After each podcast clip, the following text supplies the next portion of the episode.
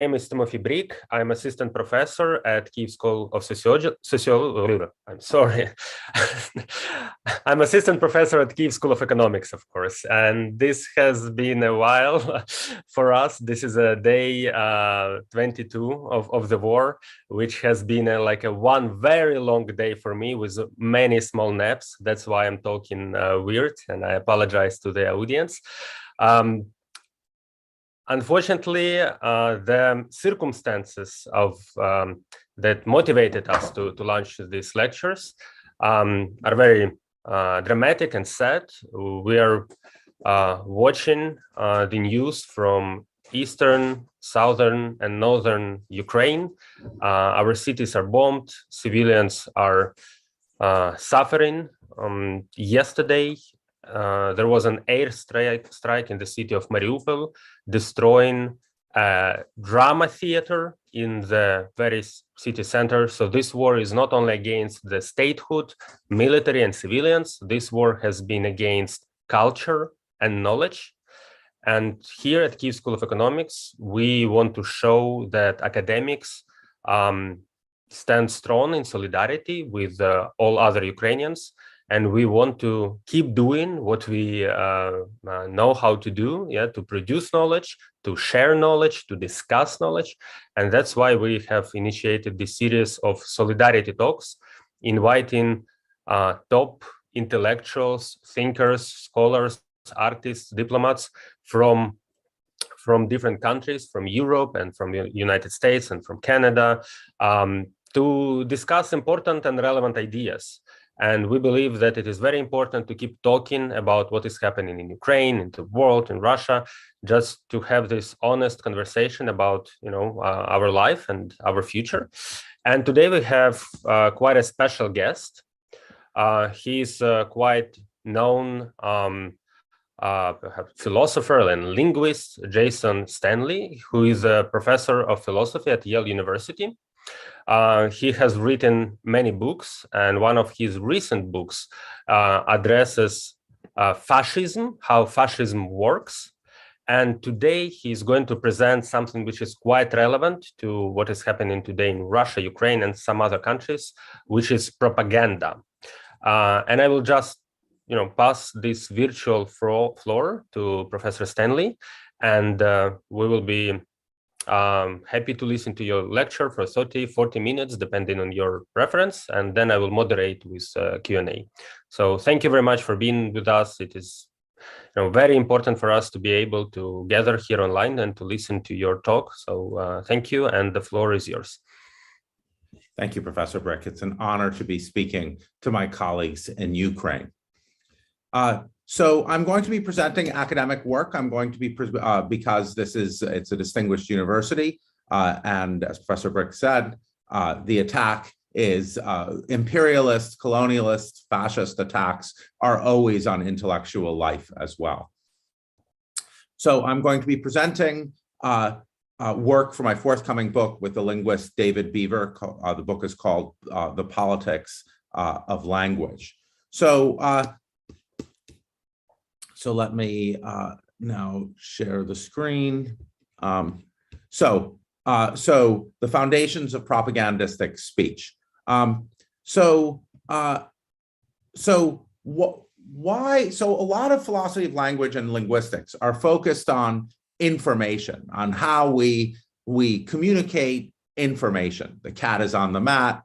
Uh, the store is around the corner. Uh, as a result, when we talk about propaganda, we're led to, to labels like disinformation, false claims. Uh, so, and then because it's easy algorithmically, compute, uh, computationally, uh, it's easy in models to hunt out false claims and eliminate them. But this is uh, just an extremely partial approach to uh, issues like propaganda and even political speech. Uh, for example, think of the label, the problem of disinformation. Uh, much disinf much much of what we call disinformation is not, in fact, disinformation or false claims. Uh, you might have, as in the case of the United States, when uh, when whenever there's sort of focus on on uh, crime and incar- and a drive to incarcerate usually black uh, American men, uh, they'll focus on an incident, a violent incident, and then and that violent incident might have happened, but then they'll make it seem as if that's very typical and these violent incidents are happening everywhere. But they'll, they'll they won't say that. They'll just say, "Look at this violent incident." So a lot of disinformation will uh, uh, takes the form of just communicating information. Um, similarly, other things we call disinformation. Uh, uh, think of um, uh, vaccine conspiracy theories, uh, panics about critical race theory, uh, panics about uh, about about uh, atrocities done to supposed atrocities done to ethnic Russians. Uh, these are methods to build identity. They're not really methods to communicate information or even disinformation. They're rather there to to to stir up emotions. And in fact, this is uh, this is the point of a lot of political speech. Let's look at and if you look at you know if you have a model an approach to speech that is only trying to to explain uh, communicating information, you know you're you're going to miss out on the fact that the most famous and preserved aspects of speech are political speeches. So look at maybe the two most famous speeches uh, in Western intellectual history. Um, Pericles' funeral oration at the end of the uh, of the first uh, wo- year of the Peloponnesian War, and Cleon's speech in the Mytilenean debate. Um, so Pericles, uh, Per- what Pericles does in his speech is he mixes Athenian identity with democracy, pointing out that democracy is the very spirit of Athens, that you can't really separate democracy and Athens. Democracy and Athens mean the same thing. Athens is defined by democracy, its culture of democracy. Um, and uh, and he so so he he connects Athenian identity to democracy. Uh, Professor Uh, Stanley, I apologize. I, I think I hear you clicking the mouse, but the slides are not moving. So if you Oh no, I'm just I'm I'm putting up uh uh I'm putting up the uh the uh do you see um oh I see what you're saying. Um let me go back to So, uh so I see only the starting slide with the foundations of propagandistic speech. got it. I was showing I was showing Pericles' speech, but I'll just talk about it. Uh so what Pericles does in the funeral oration is uh is he mixes Athenian identity with democracy. A- and he and he says, look, you know, Sparta, their citizens are just trained to fight from the very beginning. They're not educated. They're just told, you know, you must do what the leader tells you. Here's swords. We're going to go to war. And he says, and yet our soldiers are better. Our soldiers are better because they voluntarily fight. They choose to fight. They fight because they decide this is the culture and nation they want to preserve. So what what uh, what Pericles is doing? This is a political speech. It is propaganda. Not all propaganda is bad, but it mixes democracy with with the identity of a city state. Uh, now take Cleon's speech in the Mytilenean debate. Cleon says, uh, Cleon starts um, by saying, uh, personally, I have an occasion enough already to observe that a democracy is incapable of, of governing others. Cleon is trying to argue that Athens should slaughter everyone uh, in, in Mytilene for the, uh, f- for, the, for the rebellion against Athens.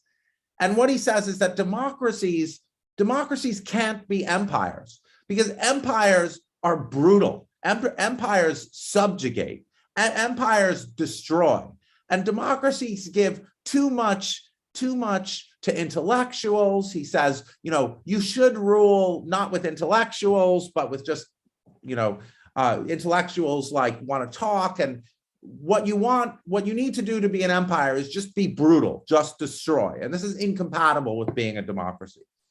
What Cleon does is he says, so the Mytilenean lives are irrelevant. The fact that he says we should forget about being a democracy, we should just be an empire. And in an empire, only our lives matter. The lives of others who are not us do not matter. And that's incompatible with being a democracy. So Cleon is saying your Athenian identity, your ethnic Athenian identity dominates everything else and no one's else life matters. He's not saying that. He doesn't say that in words. It's rather by focusing on Athenian identity and telling you, you know, Athenian identity must be the only thing that matters and no other lie. And so we can kill all the Mytileneans for revolting. Uh, that's what an empire does. He is fo- his speech focuses on an Athenian national sort of city identity, Athenian identity. Whereas Pericles is mixing democracy with Athenian identity. And he's saying, you know, it's because we are fundamentally democratic uh, that we choose to fight uh, and we are better warriors. Uh, and so, so each of these, but this is not just a string of propositions, these speeches. Uh, these speeches evoke emotion, they connect identity with values and ideals. And that's something that, to say the least, is hard to model. and what we're what we try to do in our work is uh, is model that. Um, okay, let's see. Uh, hold on. Uh, uh, let's see. Hold on. Sorry, I have to uh, my um, Microsoft PowerPoint. So okay. So um, so how do we model this? Um, so why philosophy? Uh, so uh, how do we model? Uh, uh, uh, what what are the what are the puzzles that propaganda raises? Well, propaganda involves social meaning, schemas that are culturally assigned to actions, objects, events, and such. And it's not clear how to model social meaning. Social meaning is not, you know, a, a proposition. It's not, you know, dogs bark.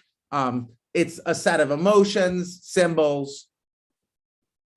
Uh, we, we, we need we need to attend to the way people speak, speech practices, but it's not clear how to model speech practices.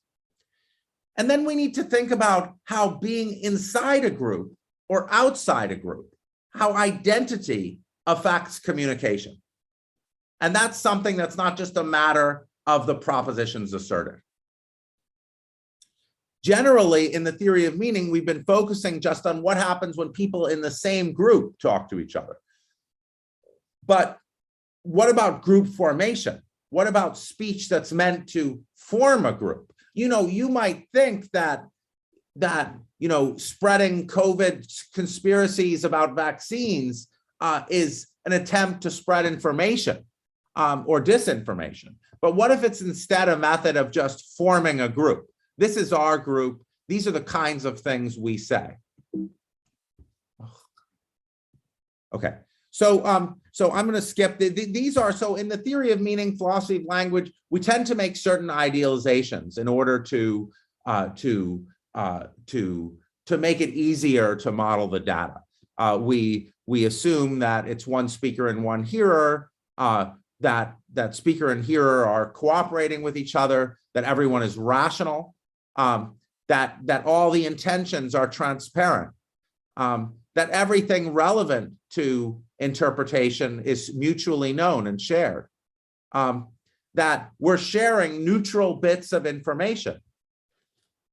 Uh, that, you know, uh, and that already you see in like Cleon's speech, the only perspective that's even visible is the Athenian perspective. And, and what Cleon is saying is, is that's imperialism. If Athens wants to be an empire, no one else, no one else's perspective can be shared. So Cleon says we have to kill all the Mytileneans because they rebelled. Uh, because you know, if we don't do that, we'll show weakness. Uh, their lives don't even matter. Um, so there's, it's not from a neutral perspective. Okay, so um, so what? Uh, but but obviously we do all sorts of things that are not from a neutral perspective. That I, obviously we do all sorts of things that are not transparent. Um, we we make all sorts of conversational moves uh, that are not transparent. For instance, uh, insinuation. Uh, suppose you're stopped by a police officer. Um, uh, you suppose you're stopped by a police officer, uh, and uh, and the police officer, the police officer, and you want to bribe the police officer. I'm very sorry, officer, but I'm in the middle of, of something right now, sort of an emergency. So maybe the best thing would be to take care of this here without going to work or doing any paperwork. So here, I'm insinuating that I'll give him money to get off. Um, insinuations allow for plausible deniability. So I didn't mean that. I didn't say that. What do you mean? I wasn't offering you a bribe if you're called on that. And that's a general feature of conversation. And, and very often, especially in political speech, the, what you're insinuating is the primary thing, the reason you're talking in the first place. So if we can't handle insinuation, we can't have any understanding of what's going on in speech. Um, so, uh, so here's uh, another example of what insinuation, what, what transparency masks. Here's a, a classic instance, a dog whistle. Um, so, uh, so this is Lee uh, Atwater, George Bush's senior's uh, 1988 um, campaign manager. Uh, you start out in 1954 by saying uh, N-word, N-word, N-word. That's a slur for Black Americans. By 1968, you can't say N-word. That hurts you, backfires. So you say stuff like forced busing, states' rights, and all that stuff. You're getting so abstract now that you're talking about cutting taxes. And all these things you're talking about are totally economic things. And a byproduct of them is that blacks get hurt worse than whites. And subconsciously, maybe that is part of it. Um, I'm not saying that, but I'm saying that if that's, if it's getting that abstract and that coded, we are doing away with the racial problem one, uh, uh, one way or another. So what he's talking about is that it's a coded method. When you say in American politics, we want to cut, we want to cut, uh, uh, we want to, uh, oh, oh, you, you, wait, uh, do people not see the slides? We're discussing this now in the chat. I can see the slides, so I don't understand what's happening, but uh, I can see them. Uh, Okay, one of the uh, okay, Okay. I uh, two people have said that they don't see the slides. okay, Um, all right. Hmm. Okay. However, okay, so apparently I'm the only one who see a slide. Uh, I See, uh, um, okay, so, um, all right, But- So Professor uh, Stanley, can I'll- please I'll just lecture. go on and our IT guy will try to help you, but you can continue with the lecture. I'll continue and I'll try to. So, so, so, um, so, okay, um, so I'll continue and then maybe the, the ID, ID guy can, uh, let me, let me. Yeah, I will uh, chat with him. Yeah. Uh, okay. So, um. Okay, so I'll, I'll talk through as if, so, so a dog whistle, uh, is an expression that communicates, uh, that communicates multiple, it has one innocent meaning and one problematic meaning. So a dog whistle is, uh, when you use a dog whistle, uh, you're, you're communicating one thing to an audience that shares your ideology, say a racist ideology. But, uh, but to, but when people call you on it, when people say, uh, no, that's, that's, uh, when people say, are you saying something racist? You say, no, I'm just using the ordinary meaning. What are you talking about? So the word well, when you describe something as a welfare program in America, for people who have racist views, they come to have a negative view of that program. They think it's for Black people, but for Black Americans. But, uh, but when politicians are then told, oh, you're using a racist word, you, why are you calling it a welfare program? Uh, why are you using language that's coded in that way? They'll deny it. Um, they'll deny that, uh, that, uh, that, uh, they'll deny that, that they, uh, that they, uh, that they meant the racist method, message. Um, okay, slides are visible on YouTube. Excellent. So, so I'm going to pause while people shift to YouTube because you can see the, the, uh, the, um, so, so, so you can see the slides on YouTube. So, uh, so you want to have an account of the, of when politicians can engage, engage in this kind of plausible deniability. Um, so the plausible deniability is when, you know, is when you insinuate a message that you don't literally say. Uh, another way of, of, of engaging in plausible deniability is when you use a, a, a, a coded word. Um, so, uh, so both of these are methods uh, for, uh, for communicating things that you don't want to be held responsible for. And we need a theory of meaning to explain that. Um, so, uh, so how do we, how do we do this? How do we, how do we adjust a theory of meaning that's designed mainly for, uh, for uh, information and disinformation, like, you know, words have meanings that are things in the world. Um, and when I say dogs bark, dogs refers to all the dogs, barks refers to kind of action. I put it together, but that is just too simple for what's going on with political speech and propaganda. So we can extend the theory of meaning. Um, we can we can use the devices that we've used, or we, we can just I mean we can just ap- apply the things we've already done, or we can extend the scope by having new formal structures and tools. That's what we do in our work. Um, uh, or you could say, or you could say, you know, really, there's no system. uh, the- the, uh, you need to give an entirely new theory, uh, some theory that that is not systematic, maybe, or some entirely new theory. Or you could deny that these phenomena can be theorized at all. That there's nothing general to be said about rhetoric and propaganda. Uh, so, uh, so the philosopher Ludwig Wittgenstein in, in the philosophical investigations, uh, uh, he's criticizes uh, thinking the the long history of thinking about meaning in philosophy, and he says it's you know he talks about his famous example of slab. It's modeled on this idea that there's this word world relationship. We're just naming things, but so much else is going on. Uh, you know, there's a whole language game when we speak. Each word connects us to a network of associations.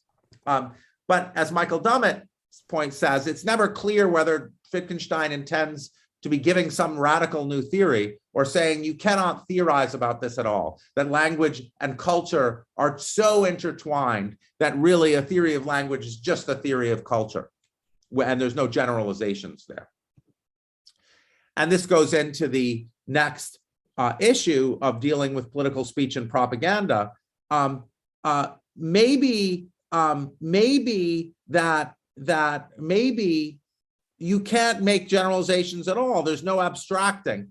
Any account of propaganda, any account of Russian propaganda against Ukraine will just be a history of Russia and a history of Ukraine.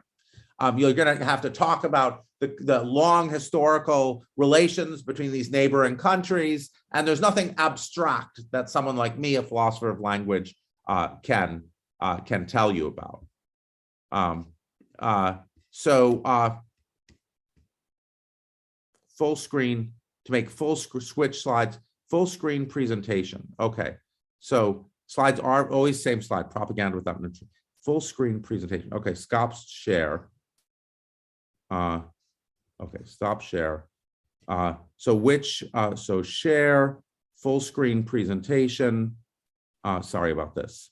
Uh, No problem. You can start sharing your slides again, and I will help you to. Uh, Okay, so, so what would be a full screen, Uh, screen? If you go with the mouse to the very uh, bottom of the slides, and then to the right side, there is a little icon of like an open book, and you can click on it. Is that showing implausible abstraction? Mm, no, No. didn't, nothing happened. So, Okay, I'm just, I'll just go with this. You can read these, right?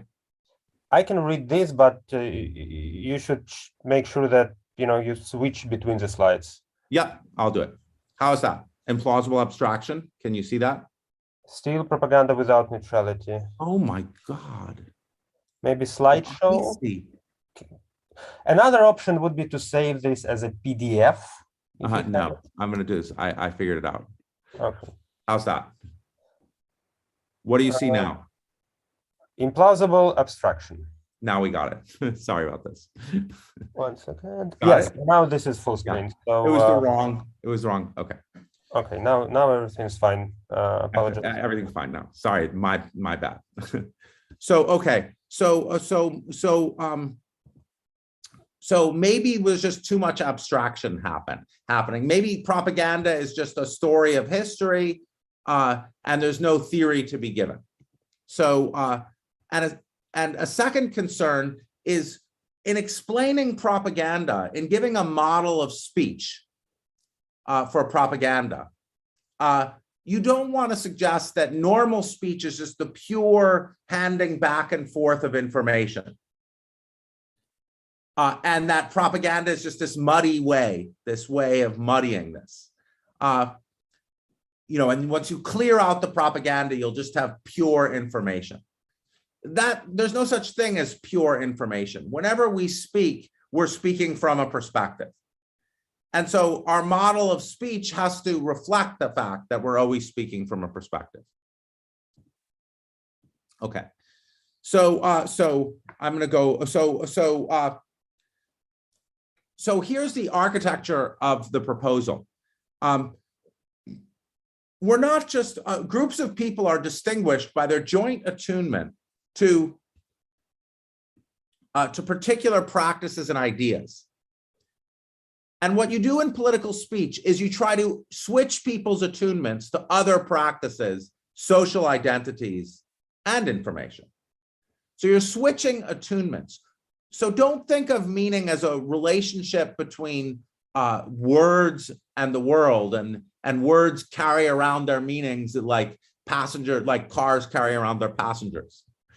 Think of it as when we speak, we're trying to switch people's attention. We're trying to switch people's attention to practices, emotions, and also information. Uh, so, uh, so for example, the actions of telling a racist joke and using a racial slur, um, these, as we're going to see, have resonances of racial ideologies and practices. Sorry. Uh, uh, and, and these resonances are transmitted in part by repeated actions. Repeating the propaganda, repeating propaganda, repeating insulting uh, slurs, uh, it, it strengthens, the point there is to strengthen people's attunement to the affect to the targets of the slurs. Um, and that is a process that happens over time. Um, so why practice? Um, uh, what what action I perform? So practices uh, practices make sense of uh, of the meaning of your action. So uh, they without without understanding the background practices, you don't understand the meaning of the of the action uh, that is being called for. So here's so Lynne Tirrell, the philosopher, uh, in her 2012 paper, Genocidal Language Games, on the, the language of the Rwandan genocide, the language used by the propagandists. Um, she talks about uh, words connections, not to what they refer to, but to linguistic practices. And when you use a word, um, its connection to these background practices is is is often the function of the speech. It's it's something that you need to attend to. So uh, so she focuses on the language um, of uh, of uh, the genocidal, what she calls deeply derogatory slurs. So take the example. So in in in Hutu power propaganda, they called Tutsis snakes. Now, what? Why does this? Why is this implicated in the run up to the genocide? In the genocide, in Rwanda, snakes are a public health hazard. Killing poisonous snakes with a machete is a man's role in a, in a household. And when a boy is allowed to take it, he is take, allowed to kill a snake with a machete. He is taking on this honored role as a man. So there were months and months when the Hutu Power radio station, when the Hutu Power movement, leaders of the Hutu Power movement were calling Tutsi snakes. What were they doing? They were saying, if you if you engage in the practice towards a Tutsi, that you engage in towards a snake killing it with a machete, it makes you a man. So the function of calling Tutsis snakes was to regularize and normalize the idea that killing killing Tutsis with machetes will make you a man. Now, what's going on when Putin talks about denazification? Well, we've got to look at the practice of denazification in, say, West Germany. So denazification is a practice, a practice of having trials of Nazis, executing some, imprisoning others, and replacing the ideology of Nazism with liberal democratic ideology in schools and other institutions. Putin is saying this practice will be replicated, but with liberal democracy being replaced, uh, the replaced ideology, and Russian fascism replacing it. So the idea is that that so he's telling you what he's going to do because of the link, because of the practices associated with denazification. Denazification involves trials. You put the leaders on trial. You replace, you do a systematic replacement of the Nazi ideology with liberal democratic ideology everywhere. And so you stamp that ideology out. And Putin is saying, we're going to stamp out Uk- Ukrainian civic nationalism and liberal democracy from institutions and schools and replace it with Russian fascism. It's the practice of denazification he's discussing. Uh, so, uh, so presupposition, I'm not going to get, we don't have that much time to get into the details of how these mechanisms work. Presupposition is is something we're always presupposing things when we speak. So if I say I'm picking my sister up from the airport, I'm presupposing that I have a sister. If I say I'm not pick, picking up my sister from the airport, I'm also presupposing that I have a sister. So we're always presupposing things. Uh, and we presuppose, uh, so if I say it's John who solved the problem, or if I say John didn't solve the problem, um, uh, then then uh, then I'm presupposing there was a problem. So uh, so uh, what's your what's your answer to the problem of Ukrainian fascists? Presupposes that there are Ukrainian fascists. So that's propaganda. That's you know you're presupposing something very contro- controversial. There's uh, you're you're presupposing there's a problem of Ukrainian fascism. So that's happening in the American sphere. People are saying, well, okay, you know, what's your solution to the problem of Ukrainian fascism? Well, that question presupposes that there's a big problem there. And that's not something that one should accept. So, uh, so similarly, using words, um, so the presuppositions of words, um, the words that are used presuppose certain practices. So Victor Klemperer in the language of the Third Reich calls uh, says that that uh, that in the in the language they used uh, to uh, to describe uh, uh, prisoners in concentration camps, they called them um, Stückgefangenen, prisoner pieces. Now, if you think of human beings as pieces, as prisoner as pieces, then you can do anything you want to them. Um, when you think when you measure when you measure lives in terms of uh, Kadaververwertung, the utilization of carcasses, then you're presupposing practices towards those people that should never be directed against human beings. So, uh, so similarly, in uh, in um, in Golfo Alexopoulos's great recent work on um, on the Gulag, she talks about how um, the official language used to refer to death in prison, uh, to, to death, to, to, to the death of people, people imprisoned in the gulag was labor loss.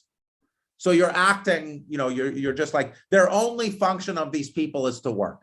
And when they die, it's a loss of labor for the country. So these are, these are, these ways of talking presuppose practices that you should not and ways of thinking, both practices and ways of thinking that uh, uh, of towards people that you shouldn't ever uh, think that you shouldn't ever apply to people.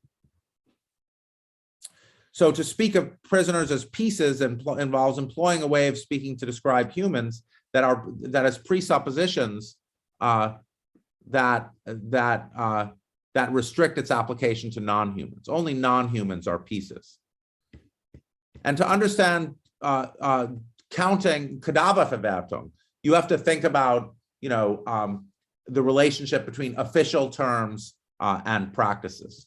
Um, um, now, people can be attuned to practices and ideologies. Uh, the nature of the attunement can be dispositional, emotional, or doxastic.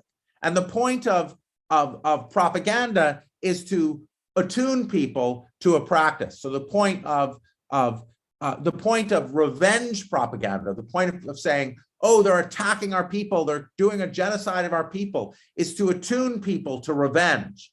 Um, so, and repeating things, the point is repeated attunement. Um, okay, I'm gonna have to, um, so, uh, so, uh, so typically in, in the model of the theory of meaning, we only talk about words presupposing propositions. So when you say, you know, um, what's your solution to the fascism problem? You're presupposing there's a problem of fascism. Um, that there is a problem of fascism, but pre, uh, but words also presuppose practices. When you call, when the Hutus called Tutsis snakes, they were presupposing a practice of killing snakes, uh, killing snakes as a way to make you a man. Uh, so, uh, so I'm going, I'm going to go a bit more quickly here.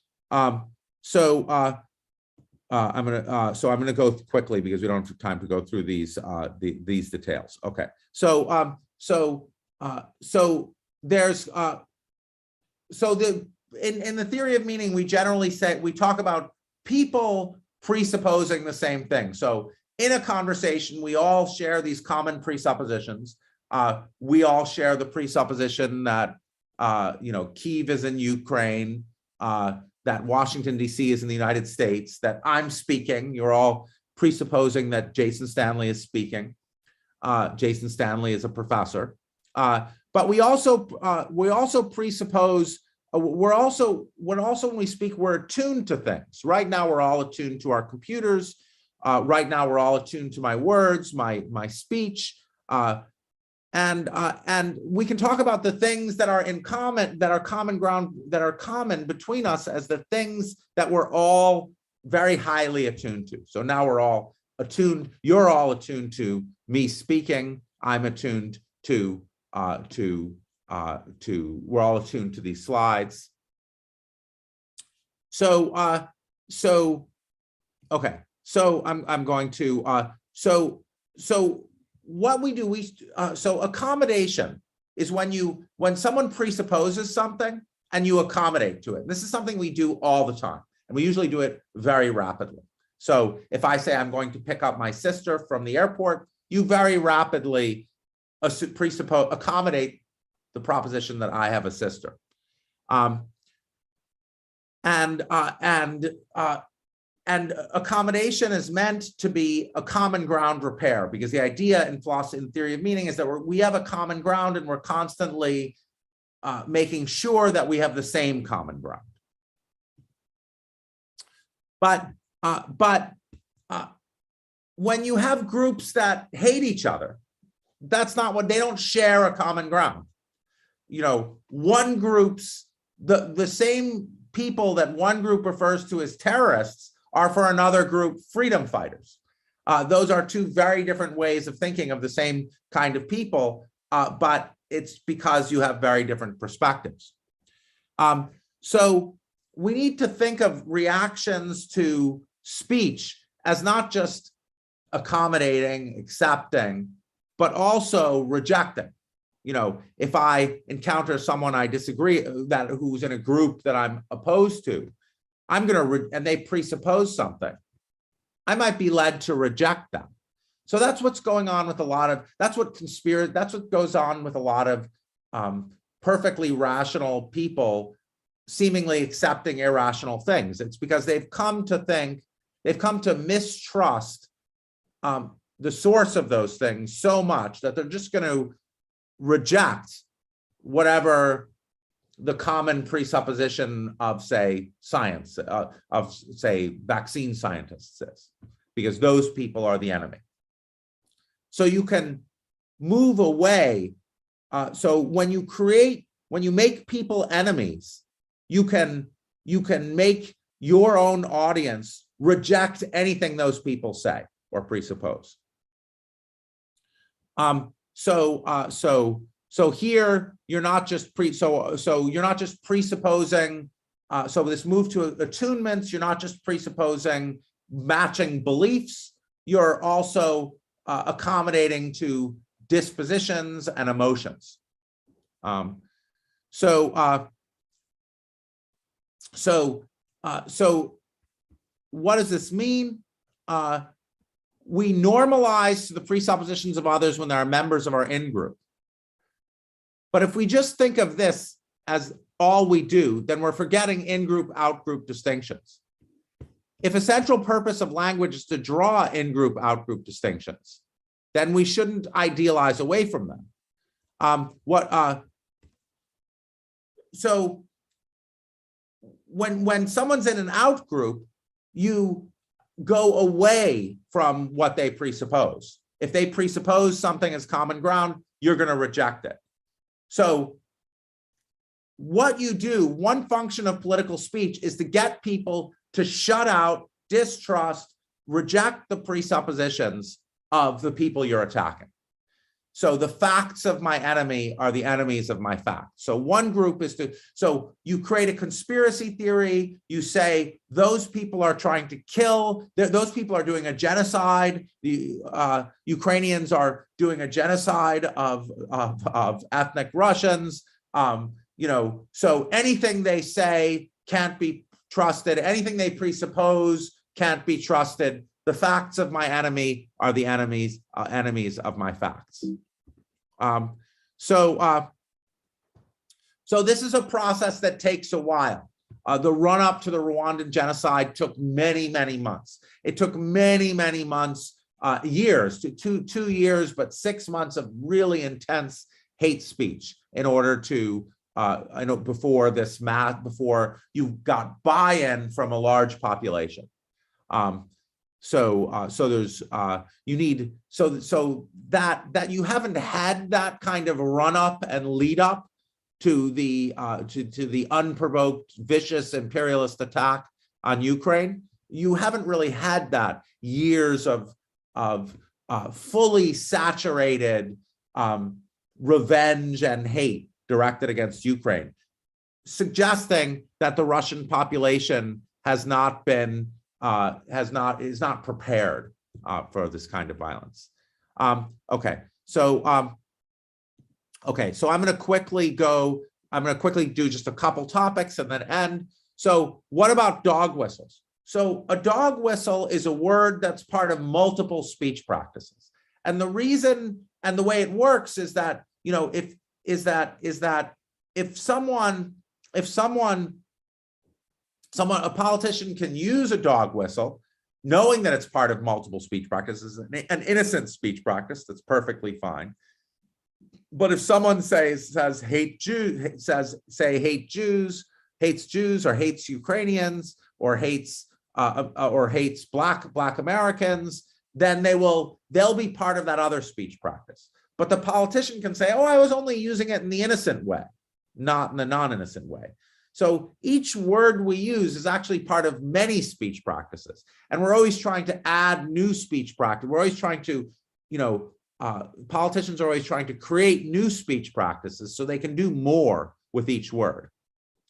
Um, and then, uh, and then as, a, as opposed to dog whistles, we have bullhorns. Bullhorns are very obvious uh, attacks on a group. So slurs are an example, explicit racial slurs. Uh, when you when a politician uses a slur or or explicitly calls someone, you know, a Nazi, uh, what they're um, what they're doing is well, that's a bit more complicated when you call because they, they're they're what you're doing is you're really saying we should treat them like we treat Nazis. A slur is different. A slur is a history of uh, brings with it a history of uh, uh, an idea, a negative ideology towards that group. And when you use a slur in public, what you're saying is that ideology is okay. It's okay to talk about people that way because, you know, um, you know, I'm going to openly use it. So I'm going to open. So what it does is it's a bullhorn. It says it's now okay to think of people in this extremely negative way. Okay, so I'm going to go quickly to echo chambers and then I'm going to end.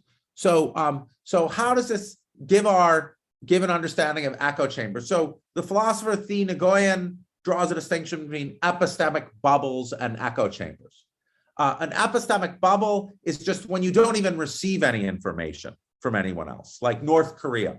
Uh, the North Korean population just doesn't receive any information from anyone else. Uh, you know, an epistemic bu bubble is easy, is not a big problem. It just means, I mean, you got to get rid of the super authoritarian state, but you just have to provide the information. People be like, I never heard that. So that's an epistemic bubble. An echo chamber is more complicated, and that's an echo chamber is the real, is the harder social epistemic problem. An, an echo chamber is when uh, is when um, you create such mistrust for other groups using conspiracy theories is the normal tactic. You create such mistrust for other groups that even when they speak, you reject their presuppositions, you, restrict, you reject their reality, because the conspiracy theory has so undermined them. And so, so this happens in liberal democracies, be they Ukraine or the United States or, or Germany.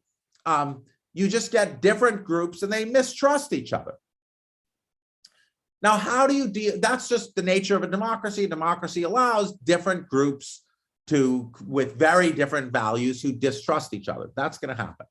So how do, but in a healthy democracy, what's a sign of a healthy democracy? The sign of a healthy democracy is when lots of people who disagree and are normally in, di in different echo chambers also have a social identity where they're all members of the same group, say Ukrainians or liberal dem Democrats. Uh, and so each of us has a different social identity. Maybe these people are anti-Semites or hostile to LGBT, and these people uh, are are uh, are are feminists, and uh, these and these people are are LGBT activists. But when it comes to defending the country, they're all say Ukrainians. So the way you see what a healthy democracy is, is when people have a powerful social identity a social identity of the sort that Pericles tries to create in his funeral, in his famous funeral oration, when he binds Athenian identity to, to democracy. And he says, whatever our differences, we Athenians are Democrats. And that is indeed how to create a nation. Thank you.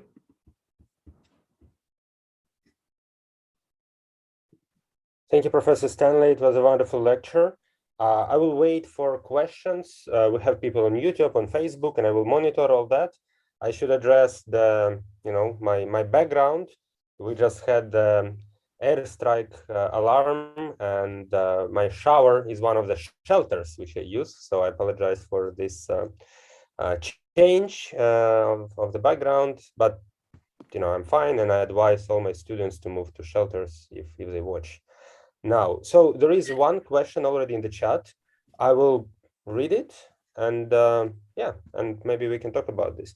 So, um, so the question comes from Maria Tamanyuk and she asks, if there is no pure information, how do we call something propaganda?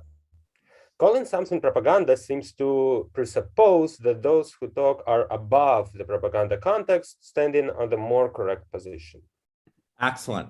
So great question showing that you were so that was definitely my perspective in my 2015 book how propaganda works that that you know propaganda is this muddy thing and it muddies the pure information space uh but uh but but um and and the goal is to clear it up and then you've got a pure information space this model that's not going to work because everything we say Every word we use is part of a speech practice, indeed multiple speech practices. The speech practices locate us. Think of the words you use. You can tell what city someone from, right? I mean, the words they use will tell you what city they come from.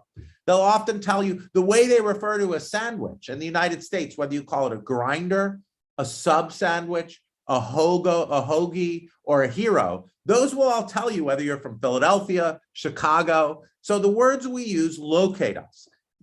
You know, this idea that we could use words that don't locate us, pure words. Pure words don't exist. So you don't want to give a theory of speech that requires there to be pure words, because that would be a theory of speech for aliens. Uh, so, uh, so, so, so, so it's a great question then. How do we then characterize what's democratically and politically okay from speech that is not? Um, and uh, and I think that you'd have to do it in terms of the ideologies it attunes you to. So the ideologies, th- there are anti-democratic ideas. So I, you know, by the way, propaganda is not, propaganda is a neutral word. Pericles links Athenian identity to democracy. That is political propaganda. He's trying to make, he's trying to say, I mean, he's trying to say, we are the Democrats, you know, and that is who we are. You know, uh, he's linking ide- that identity to to uh, he, he's you know the speech links Athens to democracy. What it is to be Athenian is to be a democrat, and it's not to be uh, you know a, a, an imperialist uh, subject of an authoritarian autocratic state. Um, so, but it's good propaganda. it's it's good to link your identity to democracy. So I think we have to maybe drop the idea that that uh, that um, that you know you know I, I'm not going to give an overall characterization of propaganda because but we should think about speech that links us to authoritarianism, speech that that blocks off our capacity to view other humans as humans, and that's problematic speech. Um, but all speech locates us gives us a perspective. Thank you. Um, so while um, while everyone else is waiting, I will just you know take advantage of me being a moderator, so I can ask some of my questions. Um, I was intrigued by um, the way you stressed this word attuned, and you um, you know you you spent quite a lot of time talking about it, and I was thinking can it be also used in slightly different sense in a sense uh, of being alarmed? So in a way when people uh, are aware of the power of language and people are aware of the threat of propaganda perhaps people can just by by by being attuned people can also at the same time being alarmed to combat propaganda and pre-bunk it do you think, um, uh, yeah, do you think there is a way for people just to design some uh, linguistic or or social norms to address propaganda? You know, to be to be alarmed against it and uh, and and to pre-bunk it. Uh, so that actually was one of the motivations of the very development of analytic philosophy in Europe in the in between World War One and World War Two. And it was even one of the developments, the reasons for applying logic to language uh, in the uh, in the Polish school uh, of logicians. The idea was, you know, maybe we'll have have a uh, general semantics that will enable us to have this neutral way of speaking, so we won't be susceptible to propaganda.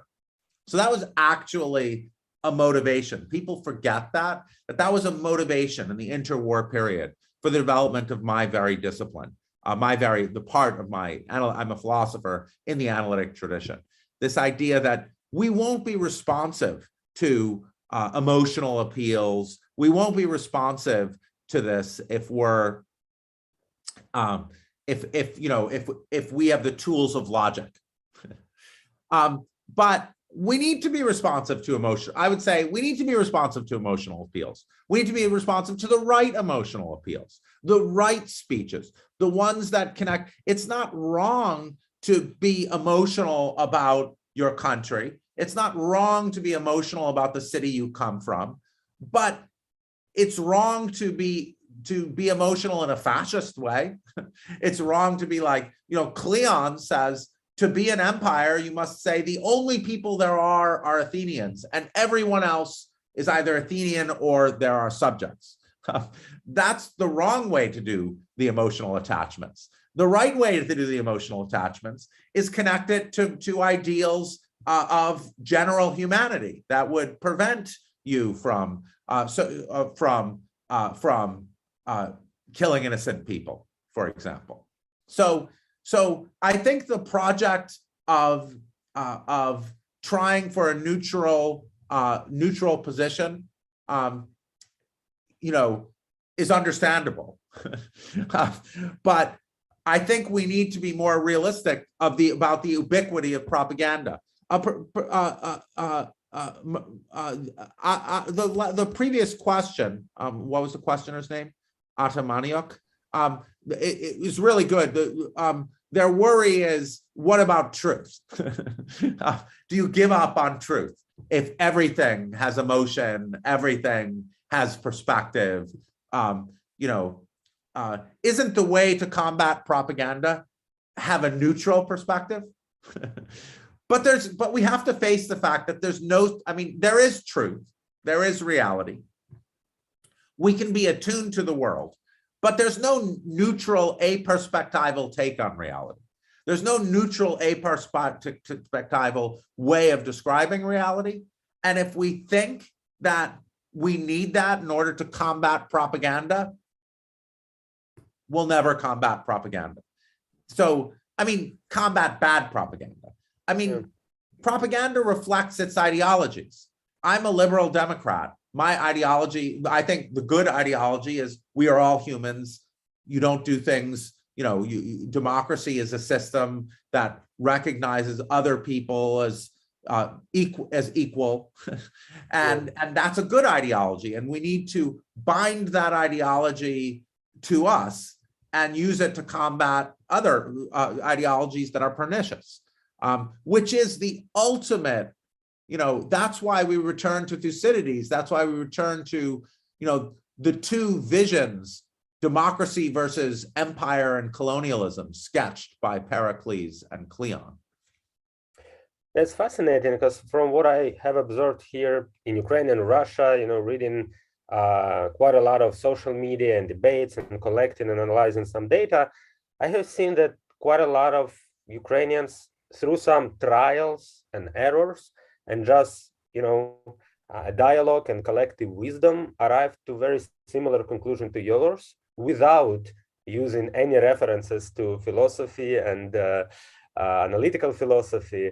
Uh, so this idea that you cannot be neutral when you uh, you know um, comprehensively talking about propaganda and trying to position yourself in in, in this debate you, you you simply cannot be neutral and there is, there is a very big debate between ukrainian activists and russian activists and artists you know people who claim that you can you can just perform art and be outside of politics or outside of political debate that sport is neutral art is neutral science is neutral Ar- Art has, those things have never been neutral. One time I asked, so John, so in the nineteen sixty-eight Mexico City Olympics, there were the three, two American sprinters who raised their fist, in the Black Power fist, and lost their careers and lost their, so Tommie Smith and John Carlos.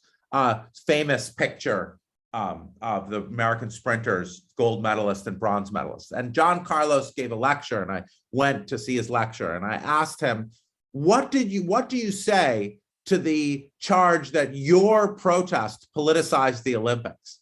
And he burst out laughing and he said, You're kidding me, right? We had, we spent weeks and weeks training for the Olympics. And they said, You're not allowed to lose, lose to the Russian. You're not allowed to the people from the Soviet Union. You're not allowed to lose to the people from China. You can lose to the guy from England. You can use lose to the French guy. Doesn't matter.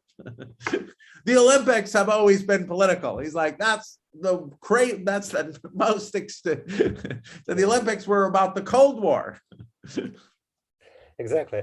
And um, I, I, hope I can still use, you know, a few minutes of your time uh, because um, I wanted to ask you about something else. Uh, you have, you know, you, you, you have emphasized that you're discussing language and you're focused on it and speech and symbolism. And yet I, uh, I want to uh, ask, perhaps you can speculate about visual and nonverbal communication, uh, especially uh, given that right now the world is dominated by social media and we observe quite a lot of events now through the lenses of TikTok and Instagram. Every day, myself and all people around me, we're watching TikToks of Ukrainian and Russian soldiers displaying what they, they're not hiding. You know, they, they either brag or um, or just report or maybe participate in some coordination uh, information flow i don't know. But the content is uh, vast and this combination of visual and non-verbal communication should i suppose play a significant role in in uh, creating these symbols and uh, social meaning uh, without using language per se. So can you somehow position this into your theory right absolutely my th our theory is designed fits speech into this larger picture of attunements. So uh, a picture says a thousand words. Um, you know, pictures attune us too. Uh, pictures, uh, a powerful picture uh, will, uh, you know, we'll look at a picture and say, we'll look at some of the atrocities that Russia is committing in, in Ukraine and say, nothing justifies that. Uh, there's nothing that anyone can say that can justify that. But that that's also, you know, when Putin says, "Oh, they're slaughtering ethnic Russians in eastern Ukraine," that's completely made up. But you're supposed to think the same thing. You're supposed to think nothing can justify that. Um, but so a picture, a picture, uh, you know, if you think of uh, during the Syrian refugee crisis, when uh, you know an, another atrocity that that this Russian regime caused. Uh, the the young three year old boy drowned on the on the uh, on the on the beach. That did so much to transform the world. When uh, so so what a picture does is it it it it, it does shut down debate. a good picture. It says there's no excuse for a drowned three year old on a beach. Uh, you know uh, the world cannot stand for that. Um, so pictures are very powerful in their in the ways they emotionally attune you and the ways they can draw discussion to an end. It's, it's so what, what, what so so what what we so our focus on is on speech because speech because we're both you know we study speech but we're putting speech into this larger structure of social meaning that pictures have. Uh, and this this this this apparatus of attunement. What's special about speech is that each word is part of a social practice and the social and the social practices of a whole sentence they come together they're structured. Uh, and so there's so much going on in a sentence. Um, so much specific so much specificity. Yeah it's ironic that um, at least you know this is my intuition and that gut feeling that somehow Russian media and propaganda machine has become its own uh, hostage, that they have created some sort of an uh, consistent images and ideas and symbols. And when these images or symbols, they don't work anymore, they cannot simply drop them and create something new. They have to stick to this narrative, even at the cost of being um, laughed at. So just uh, to give you a practical example, there is this famous or infamous uh, group of Russian soldiers from Chechnya. They're called uh, which is uh, the narrative is constructed that they are, uh, you know, great fighters and troopers, and they should come to Ukraine uh, to perform as as the best legion or something like that. But in fact, what they're doing, they just marching around somewhere in villages. They making TikToks and Instagram. They're just firing in the sky, and they do not participate in the actual combat, which makes other people kind of suspicious. So actually people who watch this on social media, they're rather laughing at this uh, perform performance. so and they are not taken seriously anymore. So and you know, um, Propaganda can backfire. yeah, propaganda But you can backfire. can't switch, but you can't, uh, our work explains this, you can't switch quickly from Yeah. once you choose a narrative, because it takes time. It, you Mhm. know, it, there's always, uh, oh, there's always, um, uh, you, you, you need a, a propaganda campaign. So we talk about adaptation, that, that, uh, that accommodation is adaptation over time. So, you know, what, what I think happened is you had a very quick propaganda campaign that in no way created any kind of, uh, you know, uh, you know, it takes months and years Mhm. um, to motivate, to get people behind unjustified violent action. And so what you had in the Russian case was a very quick propaganda campaign that, that was designed to create fear, uh, intimidation, uh, and all of this very quickly. And, and, and it didn't work immediately because propaganda campaigns don't work immediately. They take a long time. Uh, and, uh, and, you know, you can't just drop it. Yeah. Um, as you said, it can backfire and you cannot change it quickly. Absolutely.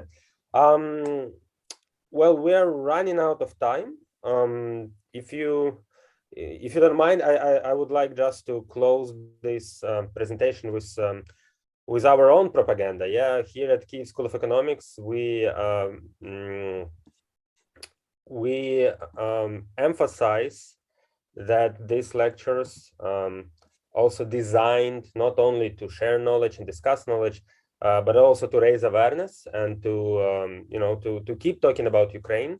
And we uh, have created our own donation page, uh, and we ask people who are watching to to donate to uh, to support humanitarian aid uh, in Ukraine. Um, we uh, have our our own foundation for that. It is registered in Washington D.C., so it's quite transparent.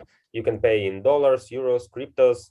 Um, American organizations can expect uh, all the tax deductions, and uh, we believe that this is very important to donate to local Ukrainian organizations, not only to us, to any uh, uh, certified Ukrainian organization, because we know how it works on the ground, we know the logistics, and we know what kind of stuff um, should be delivered immediately. And we are working with medical kits, with helmets, with um, bulletproof vests. I will put uh, our donation page to the chat, but it is very easy to find us. You can just Google Kyiv School of Economics and you'll find our donation page on the very first main uh, web page of, of our school.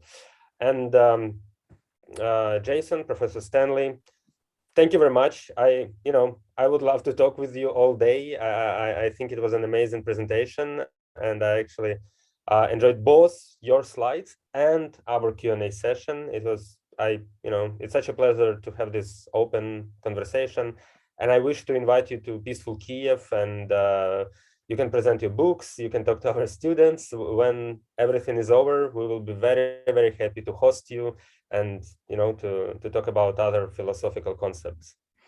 Thank you. I was in Kiev in, in 2017, uh, speaking to the School of, uh, Ukrainian School of Political Studies, and I loved the city, uh, and, uh, and Ukraine is just wonderful. Thank you, thank you very much. So we're looking forward to have you there again. There, uh, thank you, and um,